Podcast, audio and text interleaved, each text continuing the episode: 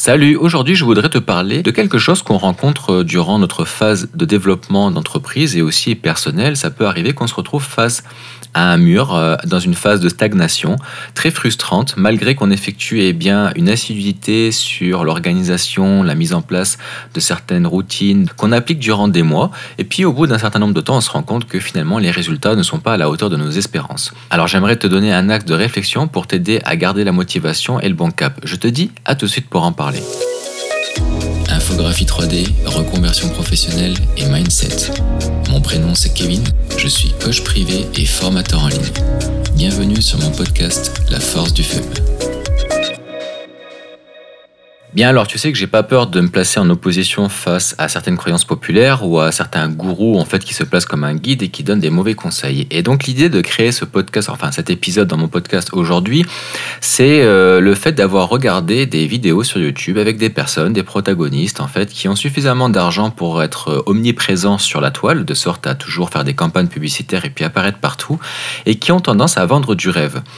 Parce que ces personnes-là vont avoir tendance à te dire que, eh bien, euh, il y a ceux qui ont un esprit gagnant et puis ceux qui ont un esprit perdant. Il y a ceux qui pensent comme des riches, ceux qui pensent comme des pauvres. Et puis il y a ceux, en fait, qui vont mettre en place une routine et, puis un mindset quotidien qui, euh, qui fait que finalement, eh bien, si on a beaucoup de motivation et de détermination, on a forcément des résultats. Eh ben moi je te dis que c'est complètement faux. Et je trouve que c'est aberrant finalement que des personnes qui ont réussi oublient en fait par les, phases à lesquelles ils sont passées parce que ce n'est pas vrai. Elles ne sont pas passées par des phases où tout ce qu'elles ont mis en application ont rapporté des résultats, ont porté leurs fruits, malgré la détermination qu'on peut avoir. Je vais te donner un exemple. Par exemple, ce podcast, à l'heure à laquelle j'enregistre cet épisode, est une émission radio qui cumule environ 1300 lectures, donc depuis l'ouverture. Euh, si jamais je continuais sur eh bien, une forme de détermination à enregistrer un podcast tous les jours et que je restais uniquement à me baser eh bien, sur des recommandations et puis euh, des affirmations même de certains livres euh, qui sont des best-sellers dans lesquels on t'affirme que si tu publies un contenu par jour sur une plateforme tous les jours durant un minimum de trois ans, tu n'as plus à te soucier d'argent, tu n'as plus à te soucier en fait eh bien, de ne pas avoir d'audience, etc., etc je te dirais que c'est faux. Il y a une part de vérité parce que finalement le fait de garder une certaine rigueur, une certaine récurrence et puis de se fixer l'objectif de créer du contenu régulier, c'est une bonne chose. Pour autant, premièrement, si le contenu qui est partagé de façon régulière n'est pas un contenu de valeur, eh ben c'est une mauvaise chose parce que les personnes se fichent de te voir tous les jours. Si c'est pour raconter de la merde tous les jours, par contre, euh, il vaut mieux qu'ils te voient une fois par semaine et que tu leur apportes par exemple un contenu extrêmement euh, haut en termes de valeur. Donc c'est difficile pour moi qui me suis engagé par exemple sur mon podcast d'apporter de la valeur tous les jours. Je vais partager des actes de réflexion, des actes d'amélioration, que des choses qui ont marché pour moi, des choses qui m'ont aidé dans mon quotidien et qui ont aidé aussi mon environnement et d'autres personnes dans le secteur d'activité. Pour autant, je garantis pas à chaque fois que le contenu que je vais te partager va être pertinent pour toi et puis va résonner au point où tu vas te dire waouh, c'est génial, il faut absolument que je m'abonne à sa chaîne. Donc, euh, pour en arriver en fait finalement à avoir une certaine audience, à finalement vivre de son business aussi et puis euh, être certain euh, d'avoir des résultats, les résultats qu'on se fixe. Moi, c'est par exemple eh bien, développer une plus grosse audience pour toucher un maximum de personnes de sorte à ce que chaque élément de valeur que je vais donner par la suite impacte un maximum de personnes et puisse aider un maximum de monde, comme par exemple eh bien, pour les 10 personnes à laquelle euh, je communiquais et j'enregistrais mon épisode le premier mois. Et, euh, donc je me motivais pour ces 10 personnes-là, mais je me disais, voyons, il faut vraiment que je trouve une solution pour accroître mon audience parce que je peux pas continuer comme ça à m'imposer autant de contraintes d'enregistrement, de mixage audio, etc. si ça touche pas plus de monde. Et donc euh, il va falloir que je trouve une solution pour mettre en application des méthodes qui sont fonctionnelles. Donc la détermination à elle seule ne suffit pas. Si j'avais continué à m'entêter enregistrer un épisode tous les jours sans avoir une stratégie derrière, eh bien, je n'aurais pas 1000 écoutes à l'heure à laquelle j'enregistre cet épisode. Et même encore que 1000 écoutes pour 3 mois d'enregistrement, je trouve que c'est pas suffisant. Donc, il va falloir que je mette en place de nouvelles méthodologies. Alors, soit déléguer eh bien, une partie Instagram à un community manager spécialisé sur Instagram, sur YouTube, lorsque je pourrais me le permettre financièrement. Donc ça, eh bien pour arriver à véhiculer en fait quelque chose d'efficace, il faut une stratégie derrière. Donc il faut savoir où avancer. C'est pour ça que je dis que eh bien la motivation, la détermination à elle seule n'est pas en fait un gage, n'est pas euh, quelque chose qui t'assure d'avoir des résultats c'est pas ça en fait qui, euh, qui va déterminer ta réussite. Et ça, c'est quelque chose que les gens oublient de dire euh, lorsqu'ils ont euh, plusieurs milliers, millions d'euros sur leur compte et puis qu'ils mettent ça en avant sur Instagram, Facebook et autres et qui veulent se placer comme des influenceurs. Ils disent il faut faire ci, il faut avoir la détermination de ça, il faut avoir tel mental, etc. Mais c'est avoir la bonne stratégie et avoir la rigueur, la récurrence derrière sa stratégie. Donc la détermination à elle seule ne suffit pas. Il y a même des personnes qui ne sont pas très euh, motivées, très déterminées, puis qui arrivent à s'en sortir. Par exemple, je me souviens que mon ex, qui était euh, directrice gérante en fait de plusieurs équipes dans divers McDo, dans des, euh, elle avait une franchise, et donc les équipes qu'elle avait, c'était des équipes de plus de 70 personnes, et elle expliquait à ses managers, lorsqu'elle les, elle les formait, qu'un bon manager est un manager fainéant. Ça veut dire que une personne, plus elle est feignante, plus elle va penser à automatiser les tâches pour moins en faire elle-même. Et donc, elle va utiliser son cerveau euh, et, mettre en place des stratégies qui vont euh, lui permettre après eh bien, de manager ses équipes de sorte à être présent pour les tâches qui nécessitent sa présence et euh, faire en sorte que tout soit automatisé, structuré quand il n'est pas là. Donc ça veut dire eh bien, qu'il va donner de l'énergie à bien former ses équipes, à appliquer les bonnes stratégies pour que les personnes ne perdent pas de temps, soient productives, soient capables d'assumer des rushs pendant les moments où il y a le plus d'affluence de commandes. Et, et, donc finalement, après, ça roule tout seul. Euh, et, c'est ce que j'essaie de t'expliquer justement dans l'épisode d'avant où j'expliquais quels sont les actifs et les passifs en ArchViz. Eh bien, ce seront en fait tous les gros efforts que tu vas donner une fois pour automatiser des choses qui vont après te ramener un trafic ou des revenus passifs euh, puisque tu n'auras plus à échanger du temps contre de l'argent pour avoir des sources de revenus. Et donc, c'est exactement pareil pour l'apprentissage.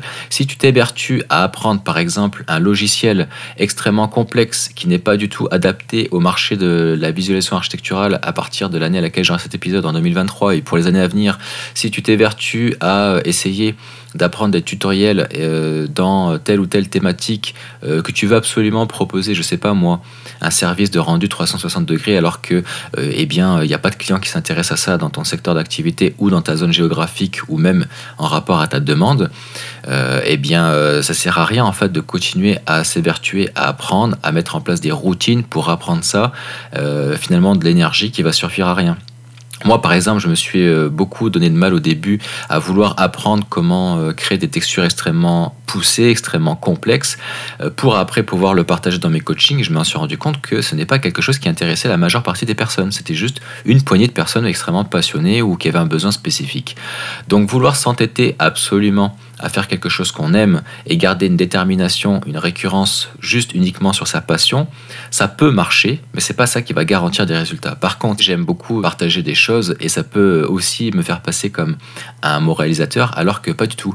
C'est juste que j'ai découvert certaines visions, j'ai découvert que certaines façons de penser et puis euh, certaines offres de services m'avaient apporté une grande plus-value dans ma vie, et donc je prône cet avantage parce que je sais que c'est quelque chose qui fonctionne. J'ai pas peur d'engager mon nom, d'engager ma notoriété et d'engager mon honneur en, publiant et en disant tout ce que je dis sur mes podcasts parce que je sais que tout ce que je dis sur mes podcasts, ce sont des, choses que j'ai vécues personnellement, donc qui sont fonctionnelles pour moi et que j'ai réussi aussi à faire fonctionner pour d'autres personnes, donc qui fonctionnent aussi dans divers corps de métier. Parce qu'il y a des choses des fois qui peuvent fonctionner pour soi, ça peut être lié à la chance, ça peut être lié à un tas de facteurs, mais qui peuvent ne pas fonctionner pour un grand nombre de personnes derrière. Donc ça, moi, je m'assure toujours à ce que ce que j'apprends soit transmissible et soit fonctionnel pour d'autres personnes.